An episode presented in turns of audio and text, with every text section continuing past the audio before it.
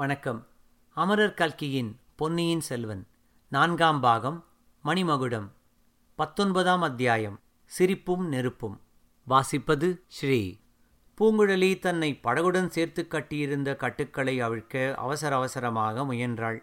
அது அவ்வளவு லகுவான காரியமாக இல்லை. சண்டாள பாவிகள். கயிற்றை தாறுமாறாக விட்டு முடிச்சுக்கு மேல் முடிச்சாக போட்டிருந்தார்கள். பூங்குழலியின் சிறிய கத்தி படகின் அடியில் கிடந்தது. ஒரு கருத்துக்காவது விடுதலை கிடைத்தால் கத்தியை எடுத்து கட்டுக்களை அறுத்து எறியலாம். ஆனால் பாவிகள் மணிக்கட்டுகளை சேர்த்துத்தான் பலமாக பின்புறத்தில் கட்டியிருந்தார்கள். பூங்குழலி மிகவும் கஷ்டப்பட்டு குனிந்து பற்களினால் கத்தியின் பிடியை கவ்வி எடுத்துக்கொண்டாள் பற்களினால் கவ்விய வண்ணமே கத்தியை ஓரிடத்தில் அறுத்தாள். கைகளின் கட்டு சிறிது தளர்ந்தது. ஒரு கையை மிகவும் பிரயாசையின் பேரில் கட்டிலிருந்து விடுதலை செய்து கொண்டாள். பிறகு கயிறுகளை அறுப்பது சிறிது எளிதாயிற்று.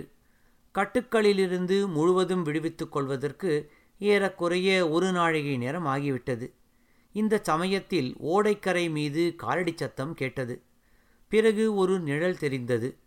தன்னை கட்டிப்போட்டவர்களில் ஒருவன்தான் திரும்பி வருகிறான் போலும் அல்லது தான் கட்டுக்களை அவிழ்த்து கொண்டு தப்பி வந்து விடாமல் பார்த்து கொள்வதற்காக ஒருவனை பின்னால் விட்டு வைத்து சென்றிருக்கிறார்கள் போலும். அவன் தன் கண் முன்னால் தெரிந்ததும் கையிலிருந்த கத்தியை அவன் மீது எரிந்து கொன்று விடுவது என்று பூங்குழலி தீர்மானித்து கொண்டு அதற்கு ஆயத்தமாக கத்தியை பிடித்து கொண்டிருந்தாள். ஆனால் எத்தகைய ஏமாற்றம்? பூங்குழலி பூங்குழலி!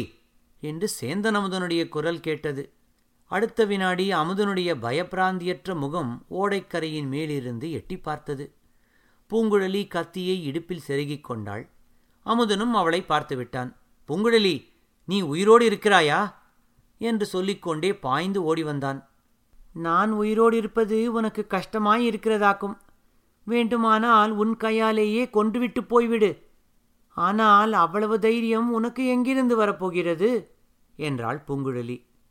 சிவசிவா எவ்வளவு கொடூரமான வார்த்தைகளை கூறுகிறாய். நான் எதற்காக உன்னை கொல்லப் போகிறேன்? நீதான் உன் வார்த்தைகளினால் என்னை கொல்லுகிறாய்? என்றான் அமுதன். பின்னே சற்று முன்னாலேயே ஏன் வந்திருக்கக்கூடாது கட்டுக்களை நானாக அறுத்து விடுவித்துக் கொள்வதற்கு எவ்வளவு கஷ்டப்பட்டு போனேன் தெரியுமா? என்று சொல்லிக்கொண்டே பூங்குழலி எழுந்து நிற்க முயன்றாள். கால்கள் கயிறுகளில் தாறுமாறாக சிக்கிக் கொண்டிருந்தபடியால் தடுமாறி விழ பார்த்தாள். அமுதன் அலறி புடைத்து கொண்டு அவளை பிடித்து விடாமல் தடுத்தான். ஐயையோ இப்படியா பாவிகள் உன்னை கட்டி போட்டுவிட்டு போனார்கள்? உடம்பெல்லாம் தடித்துப் போயிருக்கிறதே!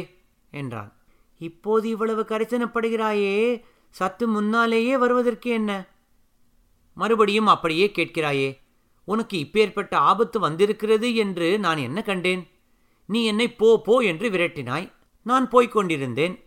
பின் எதற்காக திரும்பி வந்தாய்? ஒருவேளை நான் செத்துப் போயிருந்தால் என் உடலை தகனம் செய்துவிட்டு போகலாம் என்பதற்காகவா? சிவபெருமான் தொண்டையில் விஷத்தை வைத்துக் கொண்டார். நீ நாக்கிலேயே வைத்துக் கொண்டிருக்கிறாய். உனக்கு ஏதாவது ஆபத்து நேர்ந்திருக்கலாம் என்று உன் அண்ணி சொன்னதை கேட்டு ஓடோடியும் வந்தேன். அதற்கு நல்ல பரிசு கிடைத்தது. இதற்குள் படகிலிருந்து ஓடைக்கரையில் இறங்கியிருந்தாள் பூங்குழலி. இந்த கத்தியை உன் மீது எரியலாம் என்றிருந்தேன். நீ தப்பித்தாய். இதே கத்தியினால் என் அண்ணியை முதலில் குத்திக் கொன்றுவிட்டுத்தான் மறுகாரியம் பார்க்கப் போகிறேன். அந்த சண்டாளி எங்கே இருக்கிறாள்? என்னை விட்டுவிட்டு உன் அண்ணியின் பேரில் எதற்காக பாய்கிறாய்? அவள் பேரில் எதற்காக இத்தனை கோபம்? உன்னை பற்றி எனக்கு அவள் சொன்னது குற்றமா? அவள்தான் என் அத்தையை காட்டிக் கொடுத்தவள். புதர் மறைவில் அவள் யாருடனோ ரகசியமாக பேசிக்கொண்டிருந்ததை நீ கூடத்தான் பார்த்தாயே என்றாள் பூங்குழலி. நீ நினைப்பது தவறு. உன் அண்ணி யாருடன் என்ன ரகசியம் பேசிக்கொண்டிருந்தாளோ என்னமோ. உன் அத்தையை அவள் காட்டிக் கொடுக்கவில்லை என்பது நிச்சயம்.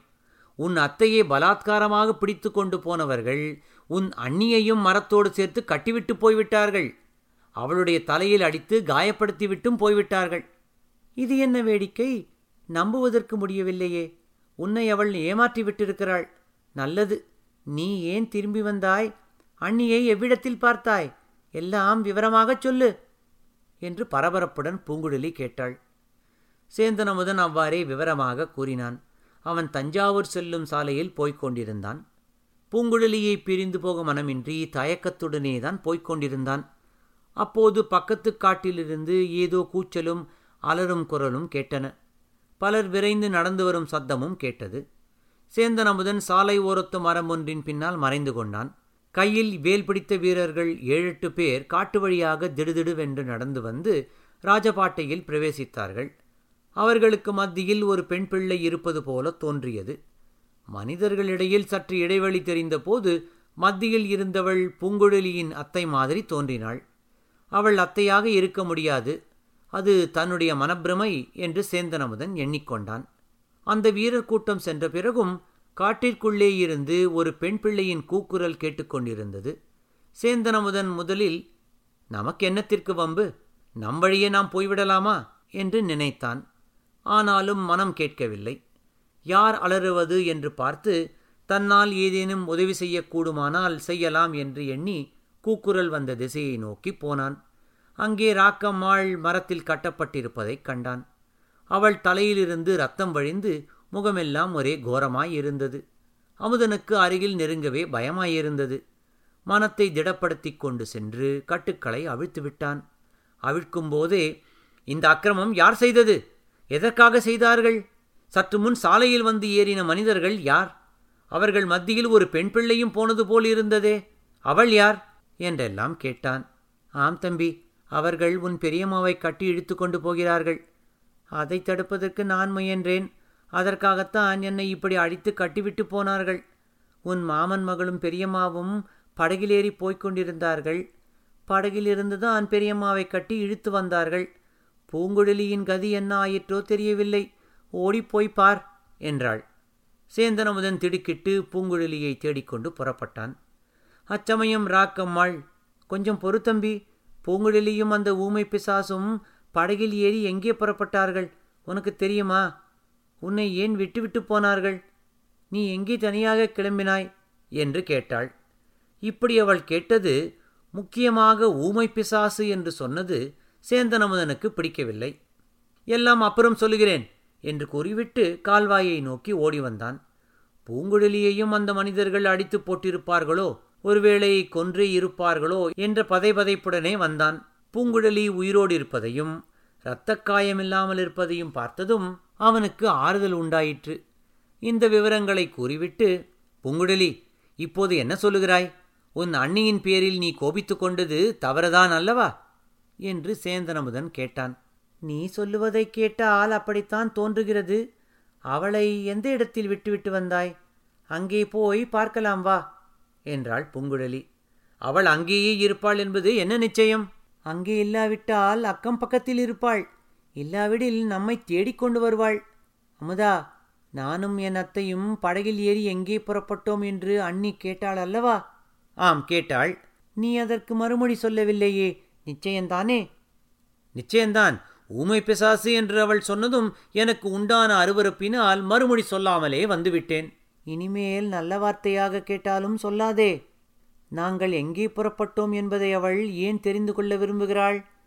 அதற்கு ஏதோ காரணம் இருக்க வேண்டும் அல்லவா அமுதா அத்தையை பிடித்து கொண்டு போனவர்களுக்கும் அண்ணிக்கும் தொடர்பு இல்லை என்று நிச்சயமாக சொல்ல முடியாது. அண்ணியின் மூலமாக அவர்கள் உளவறிந்து கொண்டு தங்கள் காரியம் முடிந்ததும் அவளை அடித்து கட்டி போட்டுவிட்டு போயிருக்கலாம்.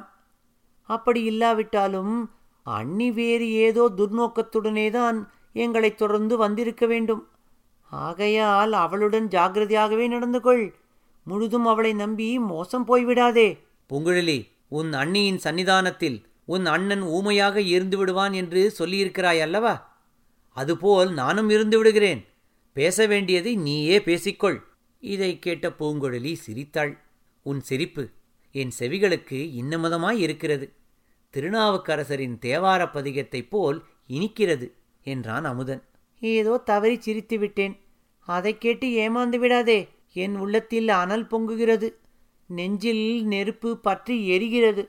நெஞ்சின் தாபத்தை தணிப்பதற்கு இறைவனுடைய கருணை வெள்ளத்தைக் காட்டிலும் சிறந்த உபாயம் வேறு இல்லை என்றான் சேந்தனமுதன் இத்துடன் பத்தொன்பதாம் அத்தியாயம் சிரிப்பும் நெருப்பும் நிறைவடைந்தது. நன்றி வணக்கம்.